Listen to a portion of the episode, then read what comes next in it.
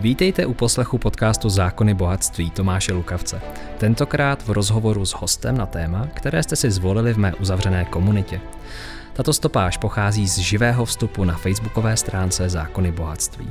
Doufám proto, že i přes horší kvalitu stopáže v ní naleznete poklady, které jinde nenajdete. Přejeme vám hezký, krásný den, nebo den, jaký vy sami chcete. Já vás vítám v tomto rozhovoru s mým vzácným hostem, kterého za chvilku představím. A chci vám v úvodu říci, že jsem moc rád, že sledujete na blogu Zákony bohatství, ať už na YouTube nebo na Facebooku. A dnešní téma, které jsme zvolili, je to, které jste zvolili ve finále vy. Jak víte, tak rozhovory u mě probíhají způsobem, že nechávám hlasovat svoji komunitu Zákony bohatství o hostech. Vy jste nominovali tady pana profesora Jana Pirka, který se eh, dostavil k nám do studia. A dneska to bude probíhat způsobem, že já vám, pane profesore, položím sedm otázek, které, představte si, nominovali samotní lidé a hlasovali. A sedm nejúspěšnějších otázek tady dneska zazní. Takže na ně budeme odpovídat. A otázky pokládali nejrůznější lidé. Pokládali hm, staří, mladí, jakýkoliv lidi. Takže to je taková, řekl bych, eh, veřejná obec.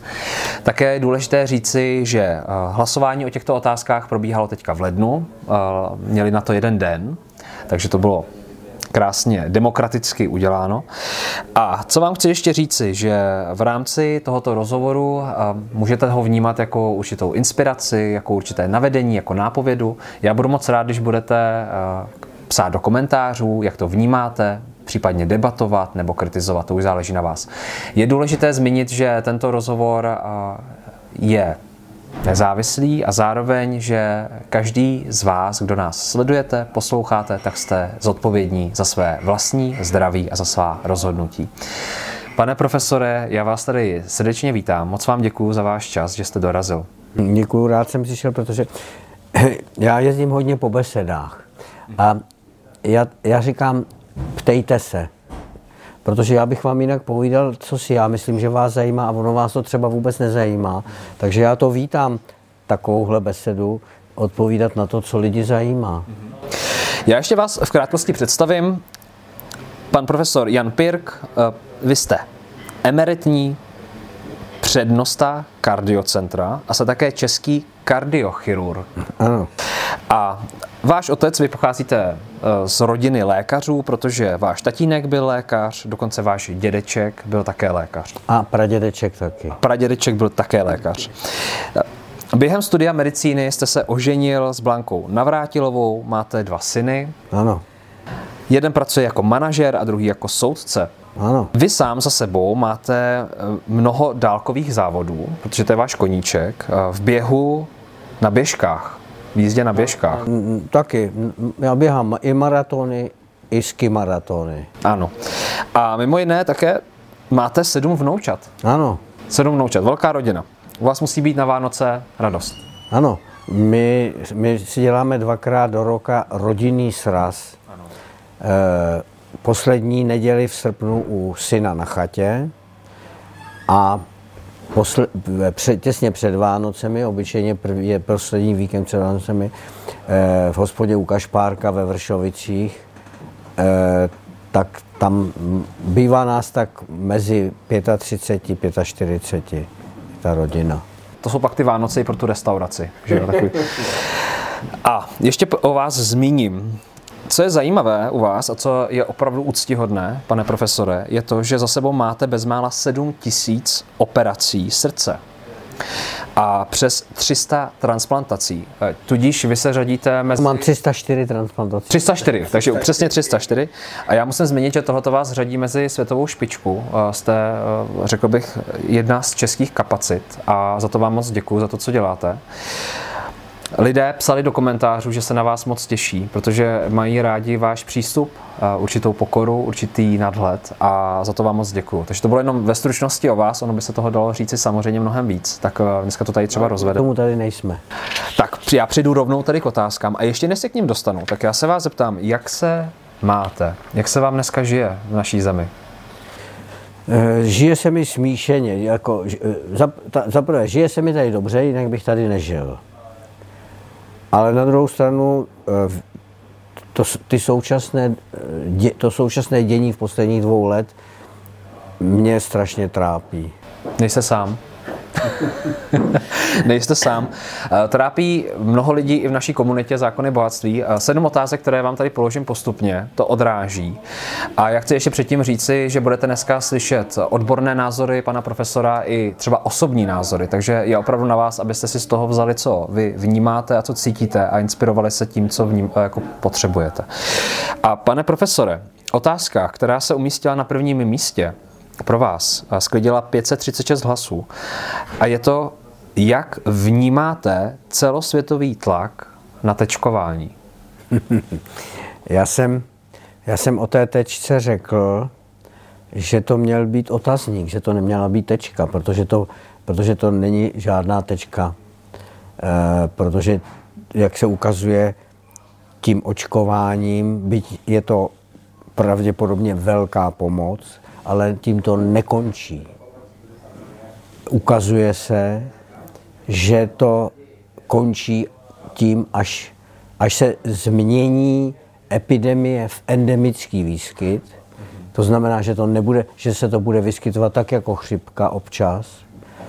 A jak teďka řekli eh, přední izraelští odborníci ze země, která je nejvíc proočkovaná a byla nejvíc uzavřená, že se ukazuje, že očkovaní lidé, kteří jsou částečně chráněni, to prostě musí všichni prodělat, kromě té rizikové skupiny.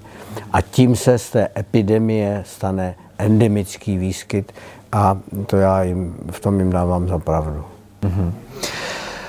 A jak si vy vysvětlujete tady ten tlak, i když víme a známe tyto data. Nebo respektive ten výzkum se posouvá, vnímáme to tečkování, ty látky, jakože se nějakým způsobem sbírají data v čase, takže nejdříve to byla verze, že nás to ochrání na rok, na dva, jedna. Ne, ta tečka, já, já když jsem byl očkován tou první dávkou, protože já jsem si nechal dát Johnson Johnson, která se dávala jenom jedna dávka, tak jsem dostal e, tečku do roku 20, 2025. Mm-hmm. Čili to bylo na pět let. Na pět let? Ano. A to je jenom to, co já říkám. Já jsem příznivec očkování, ale vyzkoušeného očkování. A byl jsem ujištěn, že tohle je vyzkoušené očkování. A ukázalo se, že to vůbec není pravda. Jestliže jsem dostal tečku do roku 2025 a po získání čtyř, pětiměsíční zkušenosti s touto vakcínou se ukázalo, že to vůbec není pravda, no tak co, co můžu říct? Ne, nebylo to vyzkoušené. Teď se ukazuje, že ta imunita potom va, po vakcinaci klesá velice rychle a na druhou stranu se ukazuje, že imunita po prodělaném onemocnění přetrvává mnohem déle, než se myslelo. Ale je, je to všechno mnohem složitější, Protože imunitní systém člověka je strašně složitá věc a e, člověk, který může vypadat úplně normálně, může mít těžkou poruchu imunity třeba, ale nesetkal se s těžkým onemocněním a to jsou potom ty takové ty e, skutečně raritní případy, kdy 50-letý muž na, zemře na covid, ale to, že měl nějakou imunitní poruchu, se nevědělo třeba. Jo? Takže ono to je, je to mnohem, mnohem složitější, ale zdá se, že ten optimální, přístup, optimální postup je, eh, pokud jste, pokud jste to neprodělal, pokud jste to prodělal, tak, tak máte tu nejlepší. Ale jinak to očkování může, eh, říkají, že může posílit tu imunitu. Jo? A pak, a teď říkají, že prostě se to že se to prostě musí prodělat, aby vznikla ta komunitní imunita. Přesto jsou stále lidé, určití, kteří, když se tohle řekne, že ta cesta je prodělat tu nemoc celospolečensky, tak se vůči tomu vyhraňují a říkají, že třeba tito lidé jsou na pokraji nějakého hoaxu, na pokraji nějaké konspirace, že jsou ehm, třeba jako, že nemají data, že tečkování je úžasná věc, že to je jediná cesta. Jak vy vnímáte třeba v, v kontextu vývoje těch dat a toho, co vidíme v Izraeli, co vidíme v jiných státech, že to tak třeba není, to, co oni tvrdí, ale vehementně se pořád... Víte, kdyby jsme byli všichni stejní, a to, to bylo strašný, a e, žijeme v demokratickém světě ještě pořád. Víte, já, já uvádím ten příklad, tu Barringtonskou, Barringtonskou deklaraci.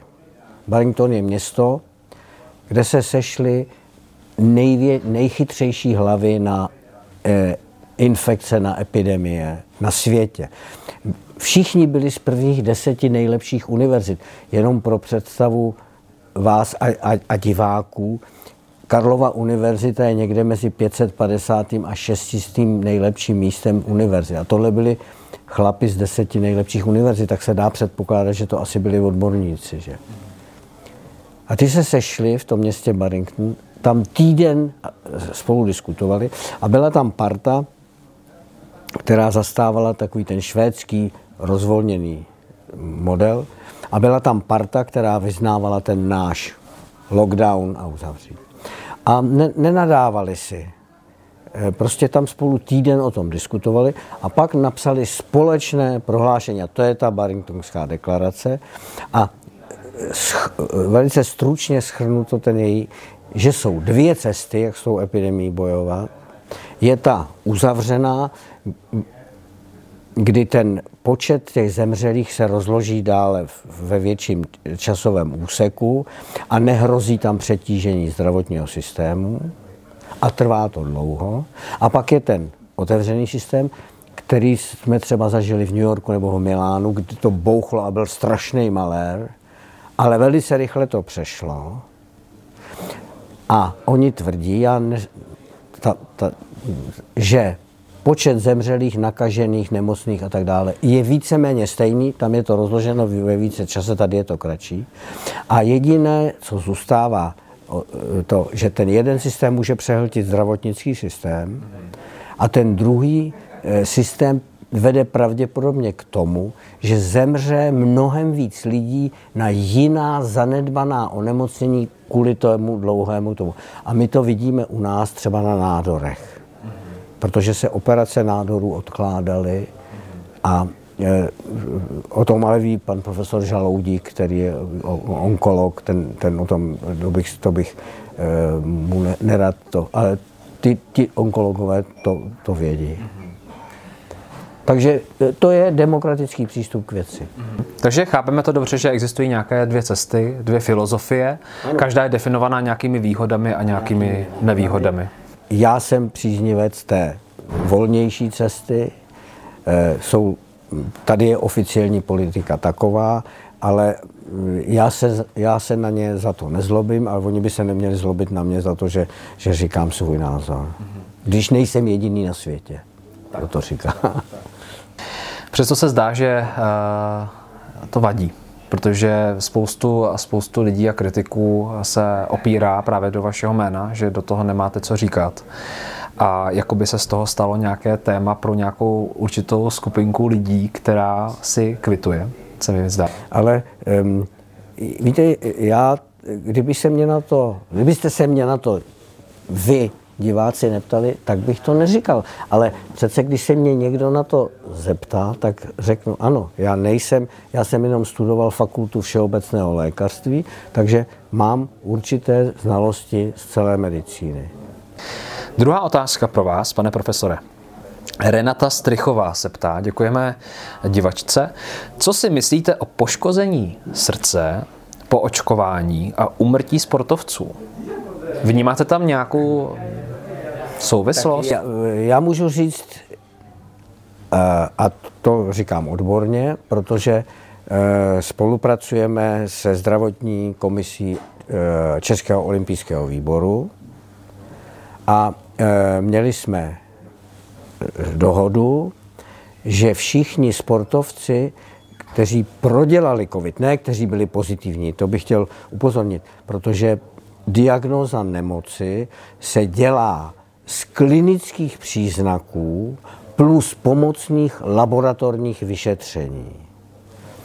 Takže e, sportovci, kteří jsou v přípravě na olympijské hry, to je takových asi 250 sportovců, to je takový ten cyklus, který se připravují třeba na olympijské hry za 4, za 8 let, tak ti, kteří prodělali covid, tak než nastoupili do tréninku, tak jsme měli dohodu, že jim uděláme magnetickou rezonanci srdce, což je nejdokonalejší vyšetření, které odhalí eh, všechno na srdci.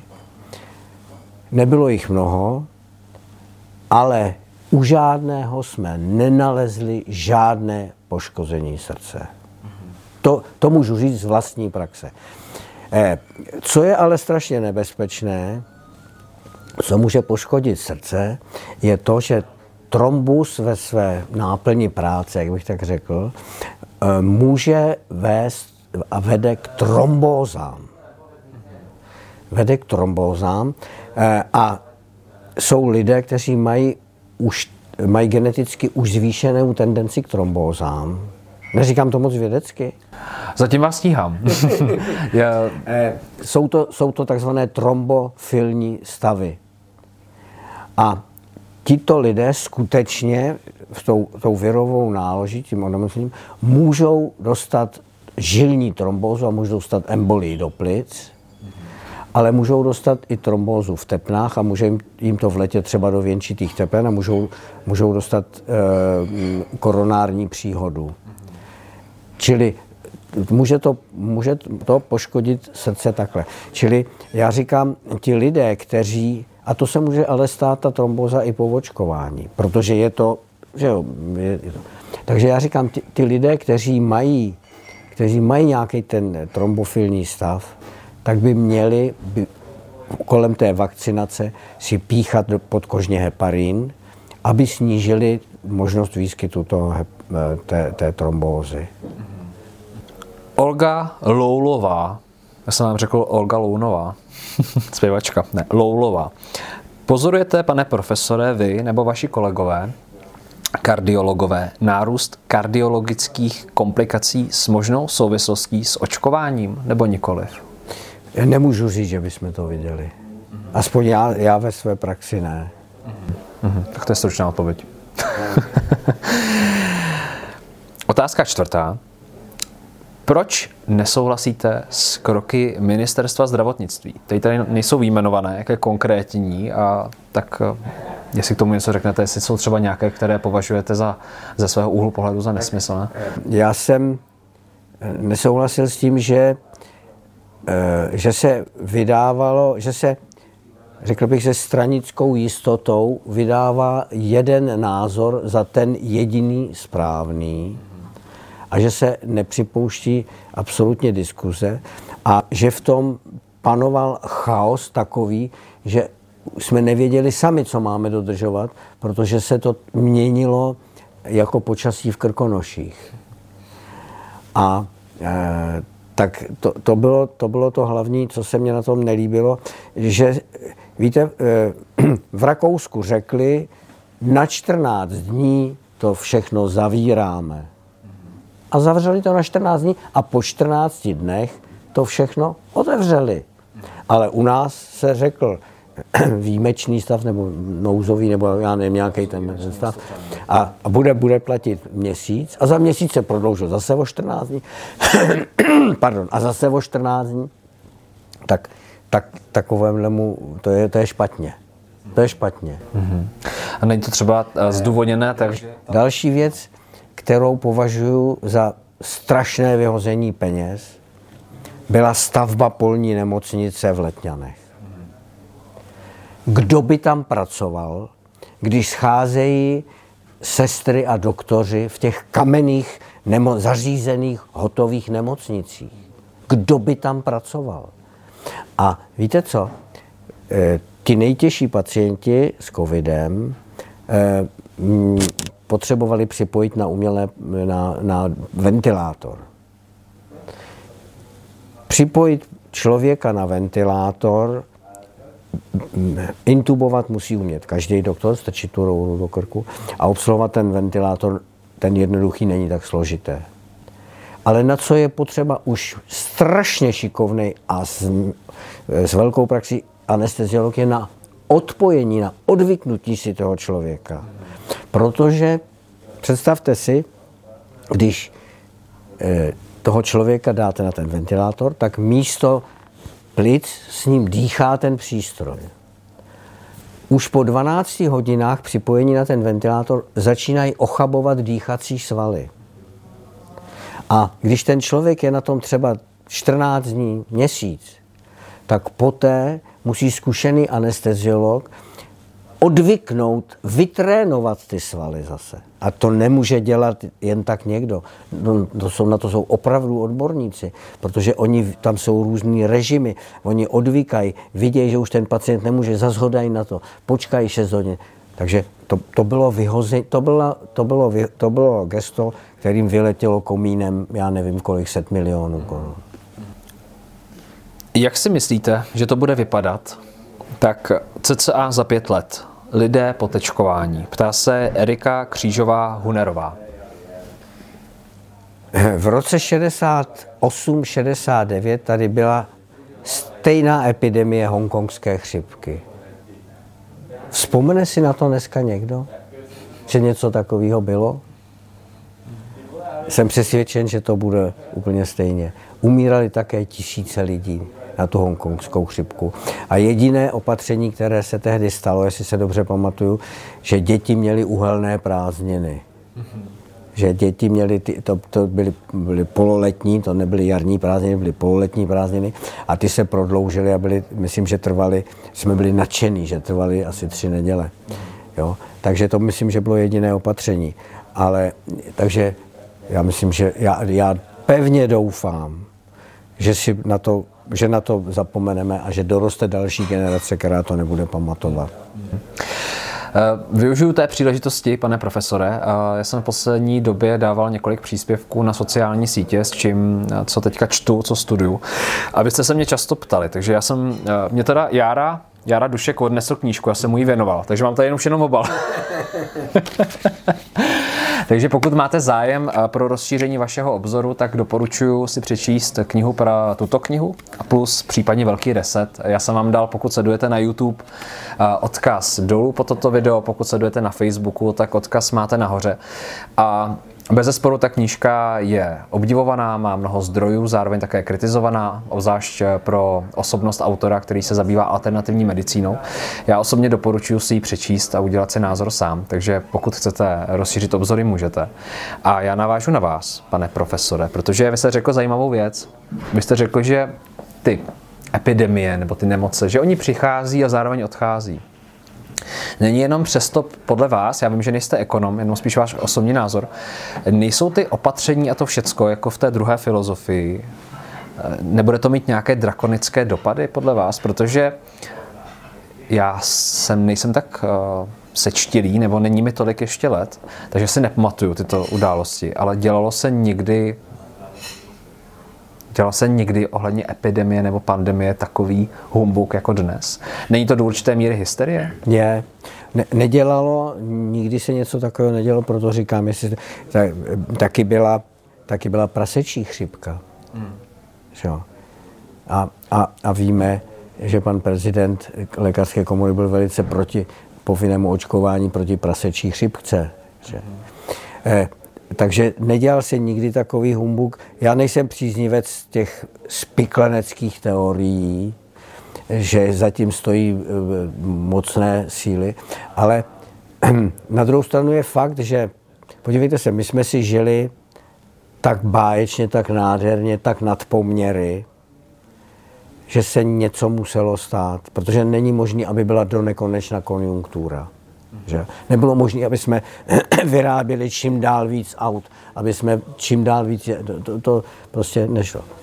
Takže já si myslím, že mocným tohoto světa. A apropo francouzský filozof Foucault v roce 1975 napsal knihu, ve které píše, že epidemie infekční nemoci je snem všech mocných, protože jim to umožňuje okamžitou kontrolu nad každým městem, nad uzavřením, nad, nad kontrolou, nad, určit místo každému občanovi, eh, možnost nakupovat a ještě jsou jim lidé za to vděční. To napsal v roce 1975.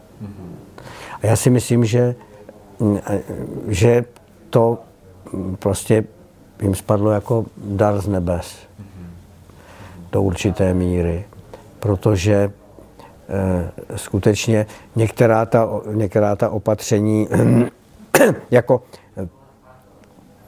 lidé v tramvaji mohli být namačkaný jeden na druhým. Já jsem říkal, tak kdybych někoho chtěl očkovat, tak bych řekl, každý, kdo má permanentku na městskou hromadnou dopravu, protože tam je jeden na druhým a šahaj, po sob, šahaj na ty madla jeden po druhým a, v, a do restaurace musíte sedět čtyři metry od sebe a po každém se utírá celý stůl a v té, v té tramvaji, v metru, v autobuse. Je to, je to, takže to, nebo se eh, eh, zavřeli se eh, obchody s ovocem a zeleninou a zavřeli se takový ty eh, bary, kde se dělali ty džusy, ty nealkoholický, ty, to. ale prodejny cigaret zůstaly otevřený. Že jo? No tak jak, co je v tom logiku? Většina těch lidí, kteří špatně dopadli, byli kuřáci. Že? A ty, to se mohlo kupovat pořád a, zůstali, a prodejny květin zůstaly otevřený Eh, jak, jako kytky jsou nádherné, já je mám rád, ale umím si představit, že bych mohl tři měsíce být bez kytek, že jo. Ale proč jsme nemohli si, nech, si jít koupit a udělat, nechat udělat džus, plný C vitamínu. No, takže to byly, to byly ty opatření, které mě strašně šly na nervy. Ty opatření byly značně kritizované a stále jsou v dnešní době a zdá se, že s časem už jako zapomínáme na to, jak, jak jsou nelogická kolikrát a že se s tím jako vnitřně směřujeme. Myslíte si vy osobně, že to je nějaký přístup, který je řízený, anebo že to vzniká nějak spontánně? Já si myslím, že to, že to je taková lidská povaha. Já si, víte co, my, vy, vy jste nebyli na vojně. Za, za mě jsme museli všichni chodit na vojnu. Bylo to strašný. Ale vzpomínáme jenom na tu srandu, kterou jsme tam taky měli. Takže člověk má um, tendenci takový ty, ty špatné věci potlačit a vzpomínat jenom na to lepší. Z, zaplať. Na tu restauraci. Zapo- za- zapomenout na to, že do té restaurace jedeme v plném, v plné tramvaji, mačkáme se na sebe, šaháme a pak si sedneme do restaurace, kde to tam postříkají tou, uh, jsme od sebe 4 metry a jsme v klídečku. Ano. Tak, tak další otázka. U jakého jsme čísla? 4, 5, 6. U šesté otázky. Ale já pak mám ještě v záloze další. Já jsem počítal s tím, že budete stručnější, takže... Uh, ano. Otázka číslo 6.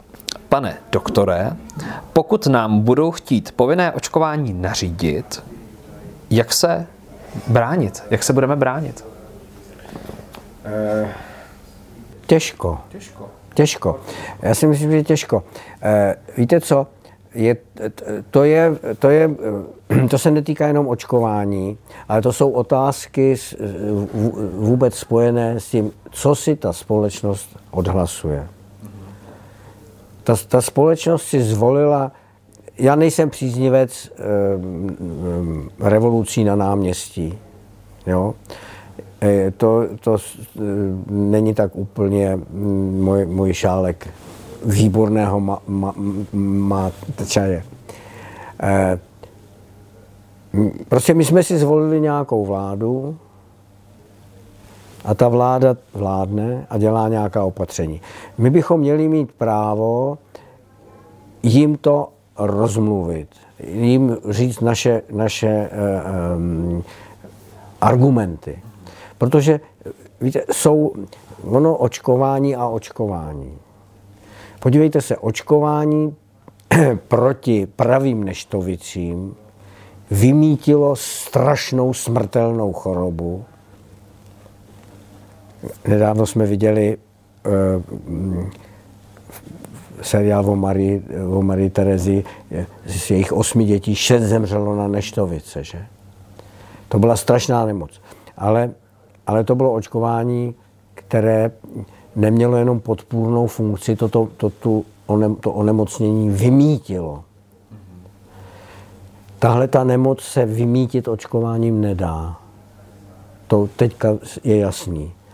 E, tak jako se nedá vymítit běžná chřipka, ale ta chřipka před sto lety, když byla, když byla po, po, druhé, po první světové válce, že, tak umřelo 40 milionů lidí a postupně se z toho stala rýmička. E, takže e, můžeme se bránit, ale, ale asi ten, ten, kdo bude, ten, kdo na to bude mít skutečně argumenty zdravotní, náboženský, nějaký, no tak by za to neměl být trestaný. Neměl být trestaný, to, to si nemyslím, že, ne, nemyslím si, že to je, že toto očkování není, by nemělo být nařízeno. To si nemyslím. Já si myslím, že by mělo být na dobrovolnosti.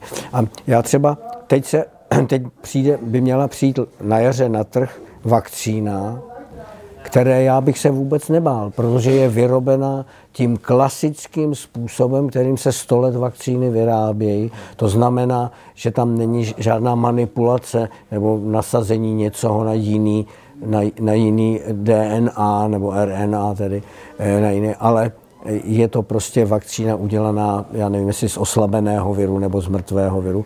A to, to, je, to je vakcína vyrobená s bezpečným způsobem, známým. Čili ten, kdo se, já bych si myslel, že tohle tuto vakcínu bych se skutečně nebál se nechat očkovat. Sedmá otázka, pane profesore. Koho si z kolegů, doktorů, nejvíce vážíte v této době? No, já si strašně vážím Pavla Pavka, přestože třeba máme na něco jiný názor, ale eh, tady mě strašně vadí to, že u nás nejsme zvyklí na tu demokracii. My nejsme zvyklí na to, že když eh, já mám názor, že mám být nakrátko ostříhaný, vy máte dlouhý vlasy, tak se automaticky nestáváte mým nepřítelem na život a na smrt. Ale já toleru, že vy máte rád dlouhý vlasy, já zase, protože hodně sportuju, tak mám rád krátký vlasy, protože vylezu z bazénu, dělám takhle a hotovo. Jo? A e, to jsem řekl jako absurdní příklad, jo? ale když jsem, já třeba u nás na chatě, to tak vesnice Konojedy, to je u Jevan, taková půvabná vesnička, kam jezdíme už 70 let, a tam jsem chodil v pátek, dokud byla hospoda otevřená na mariáž. A, a ty kluci, s kterými, no kluci to jsou dětkové jako já, eh, s kterými jsme ten mariáž hráli, tak měli třeba na politiku úplně, úplně diametrálně rozlišný názor než já. Ale to neznamená, že nepřestali být mýma kamarádama. Tak jsem se s nima o politice nebavil. A bavili jsme se o mariáši, bavili jsme se o, o barákách o všem ostatním a říkali, řekli jsme si, že máme a, a hotovo. A to mě tady v té společnosti strašně schází. Mm-hmm. Jo? A, to, a to si myslím, že na západě e, ty lidi jsou na to zvyklí, že mají lidi různý názory a, a nestanou se tím jejich nepřátelé. A to já bych strašně rád lidi, pojďme se takhle chovat. Já to jenom podporuju. Jakou cestou byste se ubíral vy být na postu ministra zdravotnictví? To vám řeknu. Víte, co bych udělal jako první? Dal bych demisi. Protože zdravotnictví je tak choulostivý, neuředitelný ehm, část eh, vládnutí, eh, že opravdu, protože se omlouvám, já jsem trochu nastyt na běžkách. Eh, protože každý má nějakého známého někde a já, já jsem byl opakovaně svědkem toho, že se sešli zástupci ministerstva, pojišťoven, odborných společností, prostě lékařské komory, všeho a zaváděla se nová drahá léčebná metoda. A řeklo se, ano, je to drahé, tak to budou dělat tři centra v České republice. A, to. a všichni se na tom dohodli a všichni to odsouhlasili. Než jsme vyšli z té budovy ven, už tam přibylo čtvrté a během pár měsíců to dělalo asi 8 center. A nem, není nikdo, kdo by řekl, ne, vy to dělat nesmíte. Protože se všichni dohodli na něčem takovém. Protože oni se místně dohodnou na tom kraji třeba, se dohodnou, že, jim, že si jim to zaplatí a že když to náš kraj to musí taky dělat. A to. Takže to prostě takhle, takhle, to, takhle to vypadá, takže proto bych dal demisi okamžitě. Přesto kdybyste třeba před tou demisí mohl něco lidem sdělit, jako minister uh, hrajeme takovou jako hru, kdybyste, co byste mohl jako poslední věc sdělit lidem? Já bych jako poslední věc jim řekl, že prosím vás, přes, tady je pořád zakotveno, že zdravotnictví je bezplatná služba, tak doktore, koukej dělat. Takhle jsme byli vedení za totáče, že kuřte, jeste bůček, nelečte si vysoký krevní tlak, až dostanete infarkt, strana a vláda se o vás postará. To je úplný nesmysl, že jo. Každý se má o to své zdraví starat sám a teprve, když na to nestačí, tak má přijít. A že by, a s tím to názorem na zdravotnictví souviselo i platové ohodnocení. Já vám řeknu příklad. Já, já dělám jednu operaci, kterou nedělají ve Spojených státech, to neříkám, že by se chtěl vytahovat, ale abyste věděli proč. A obrátila se na mě pacientka ze Spojených států, že bych sem chtěla na tu operaci přijet a prosila mě, abych jí poslal, kolik to bude stát. Tak jsem šel za naším ekonomem, aby mi to vyčíslil. On mi to vyčíslil, já jsem ty paní poslal, v zápětí přišel na zpátek od ní odpověď, říkala, že asi jsme si dobře nerozuměli, že ona nemyslela můj honorář, že ona myslela celou operaci.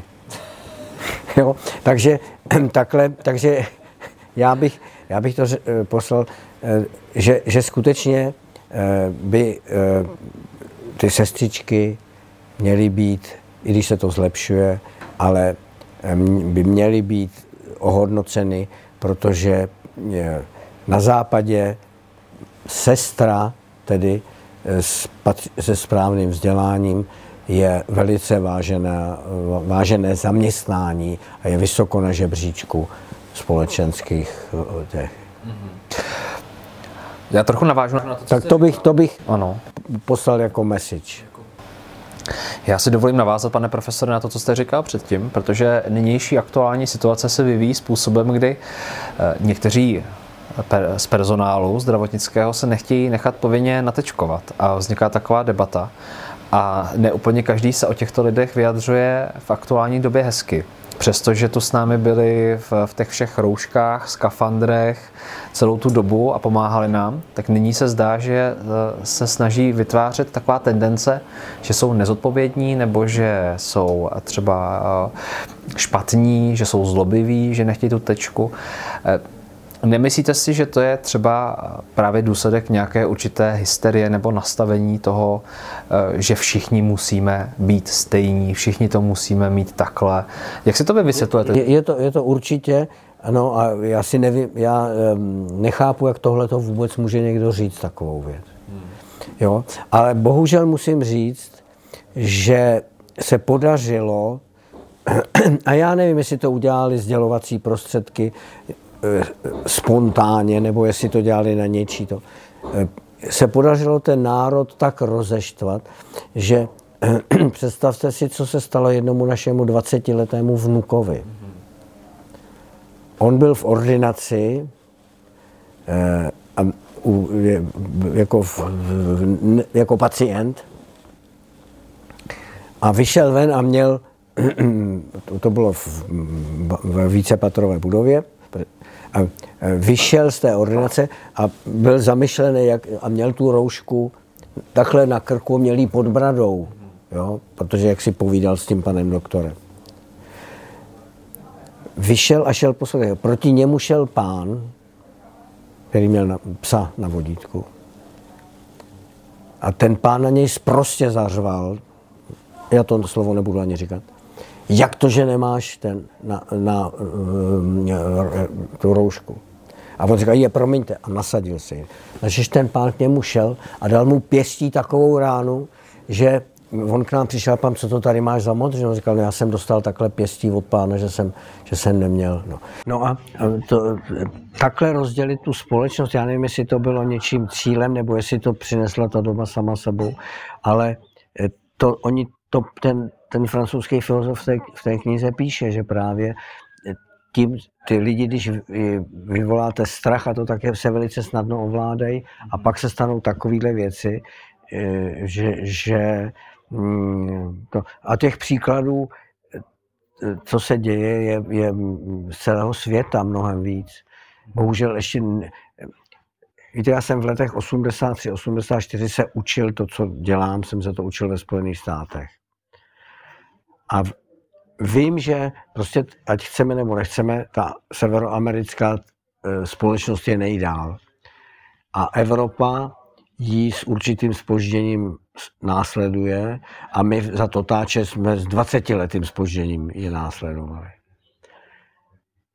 Tak já musím říct, že ta Amerika, kterou já jsem znal, to už není pravda. V Americe tehdy jsme, jsme byli běloši a byli jsme černoši. Dneska, když řeknete někomu, že je černoch, tak půjdete do kriminálu. Co je na tom špatného? Že je někdo běloch a někdo černoch. Tam, tam dnes, dneska eh, nesmíte říct eh, ženský eh, vy, paní vy, protože ona vám vynadá, že se necítí, že se cítí jako bi, bisexuál. Že? Tam mají, já nevím, kolik tam mají pohlaví. No to jsou všechno příznaky mm, ty společnosti, která neví, co roupama. Že jo? To byl takový, eh, teďka nevím konkrétně, ale vzpomínám jeden experiment s myškama, kdy dali uh, myši do obrovského akvárka a udělali jim ty ideální podmínky pro jejich existenci a ty myši se začaly samozřejmě v první fázi rozmnožovat a všechno v pohodě, začaly být jako prosperující, krásný, velký a, a po čase začali určitým způsobem degradovat, začali se vylučovat, byli tam takový samci, kteří se začali vylučovat, jenom se starat o kožíšek, samice se začaly združovat mezi sebou, starat o mláďata. A v tom experimentu se to dostalo do bodu, že najednou začali z ničeho nic na sebe útočit. Ty myši začaly být mezi sebou agresivní, i když měli ideální podmínky. A začaly se vraždit. A začaly být nemocný. A skončilo to tak, že tam ta poslední myš zemřela po tom boomu, asi myslím, že do 6 měsíců, že to bylo jako, že ten trval 6 měsíců a že ta křivka těch dokonalých podmínek trvala takhle dlouho. Už nevím, co to je za experiment, já se omlouvám, drazí diváci, asi možná vy někdo napíšete do komentáře, je to poměrně známý experiment. A to, to, to tak je, jenže u lidí to trvá tisíc let třeba. Let. No. A je to hrozně, že se o tom vlastně bavíme, víte, takhle v gauši. Je strašně smutný, já bych se radši bavil o tom, kolik nás pojede jízdenskou padesátku no. třeba, že jo. No, no. Zajímavá otázka. Eh, pan Kubek říkal v jednom z rozhovorů, že eh, ho nezajímá složení vakcín nebo že nemá zájem o dokumenty uvolněné Pfizerem. Nemyslíte, že mu to z titulu funkce náleží? Já to trochu upřesním a bylo to v rozhovoru, myslím, že přímo u mě na, na kanálu a eh, pan, pan Kubek to řekl, že to je vlastně jako jakési právní, je to otázka právníků a politiků, že mají tyto věci studovat a že on pouze představuje jako nějakou tvář České lékařské komory a řídí se nařízeními. Toto jako bych to řekl do úplnosti. Chcete na to nějak reagovat, pane profesore? Já bych na pana prezidenta nerad reagoval. Tak jak jdu další otázce. Olga Loulová položila další otázku. Jak si vysvětlujete, že mnozí lékaři zapomněli, co se učili na hodinách imunologie a jaká byla praxe před pandemí? Asi nedávali pozor. Asi nedávali pozor.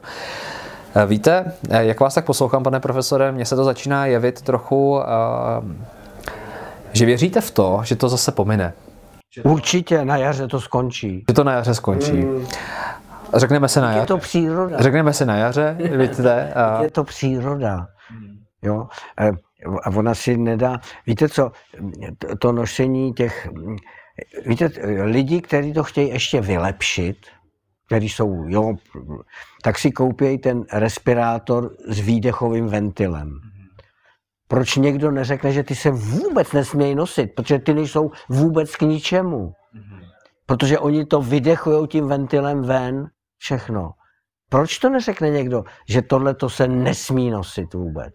Protože to je naopak nebezpečný. Jo? A, e, ale nebudeme se rozčilovat, na jaře to skončí a já doufám, že si užijeme krásný léto. A pak zase přijde ten podzim. A přijde podzim a bude normální chřipka. doufáme v to, doufáme v to. Bude to normální chřipka, víte. A e, ale aby jsme řekli něco pozitivního, třeba se na to lidi neptají, ale já vám řeknu, eh, jsou země na světě, kde to neberou tak vážně a že žije se tam nádherně. Já jsem byl teď na dovolení v Kostarice. Představte si, že Kostarika je země, kde v roce 1948 zrušili armádu a od té doby vůbec nemají. A nic se neděje. A tak dále.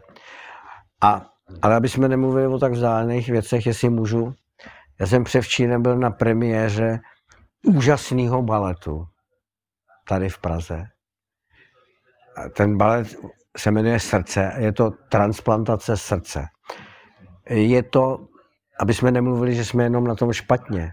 První na světě, kdo to, je to tak úžasný představení. Já jsem si neuměl představit, jak se to dá baletem vyjádřit transplantace srdce, protože ji dělám často. Úžasný, úžasný. Takže i při tom řekl bych, řekl bych, nechci říct přímo při tom srabu, ve kterém v současné době žijeme, se dají zažít krásné věci a že bychom si že bychom se měli všichni soustředit na ty krásné věci a neposlouchat ty zprávy v té televizi. Hmm, hmm. No to doznačně souvisí s psychohygienou, na kterou upozorňují psychologové v aktuální době, že opravdu a vlastně sledování ano, těch profesor, negativních zpráv. Jo, vy jste, říkal, vy jste se předtím ptal, koho si vážím, tak já se jmenoval Pavla Pavka. Já si taky strašně vážím Cyrila Hešla. A kdybyste ho tady měli, on by vám řekl, podle, mě, podle jejich průzkumu, kolikrát stouply sebevražedné myšlenky, kolikrát stouply deprese během téhle té doby. Tak víte, to je dobrý podně, tak eh, potom si třeba vyměníme kontakt a, a když lidé budou chtít, jako pozveme rádi, protože co si budeme namlouvat na nemoc, eh, jak tak sleduju rozhovory s lékaři a můžou to být epidemiologové nebo epidemiolog není lékař, ale jako imunologové a další, tak se mi jeví, jak je tady značně podceněna ta psychologie té nemoci. Ano že vlastně pokud víme, že placebo funguje ve smyslu dobra, tak může fungovat i ve smyslu zla. Ano. A že když my potřebujeme vlastně, aby jsme uvěřili v léčbu, my potřebujeme... No samozřejmě, samozřejmě. E, aby ten, e, proto u nás je samozřejmostí, že operatér za každým pacientem přijde odpoledne před operací, sedne si s ním, probere to, popovídaj se. Začnou se bavit třeba i o jejich koníčcích, co ty pacienty a, a ten pacient řekne, prým, tak teď už jsem úplně klidný, já vím, že to dobře dopadne. Mm-hmm. A to je, to je strašně důležitý, protože říká se, že až 75% všech tělesných problémů jsou nezvládnuté stresy. Mm-hmm. A my tady těm lidem ten stres nabízíme několikrát denně ve formě zpráv. Možná to souvisí, pane profesore, i s tou úrovní toho nějakého určitého vědomí. Vy jste říkal, že západní civilizace třeba v ničem dál, nebo byla dál, když se tam byl, třeba v Americe, že dneska my máme takový ten postkomuni- postkomunistický syndrom určitého charakteru. Není to třeba způsobeno do jisté míry i tím, že když někdo řekne opačný názor, než máme my, že to vnímáme právě jako důsledek té éry, jako určitý útok a jako, že se toho člověka musíme zbavit namísto toho, aby jsme se podívali více dovnitř a řekli si, je to v pořádku, eh, nemusíme ho cenzurovat, nemusíme ho umlčovat, však já mám zase svoje zdroje informací, kterým věřím. Ano, je to, je to, ano, určitě máte, máte v tom pravdu, že v nás je něco takového, že jsme měli pre, se v nás vyvinula preventivní opatrnost. Ale ta preventivní opatrnost na jednu stranu může být prospěšná, jako věděli jsme, že sem nemůžeme pustit desetitisíce anonymních uprchlíků, nevíme odkud, ale může být ta preventivní opatrnost taky škodlivá, jako, jako všechno může mít dvě stránky. V tom, že se bojíme přijmout nějaký názor, který se, vám, který se nám zdá cizí, nebezpečný nějaký, že, že, že, že, a to je demokracie. Když bychom o tom pouvažovali, tak jako, tak jako znovu říkám, jako ty profesory v tom Barringtonu, prostě na, po týdnu se dohodli na, na společném prohlášení. A to je to krásný na tom. To je to krásný, co bychom mohli dělat všichni. No, měli dělat. tak pane profesore, já myslím, že jsme v samotném závěru tohoto rozhovoru. Eh, prošli jsme více než sedm otázek, dostal jste bonusové tady.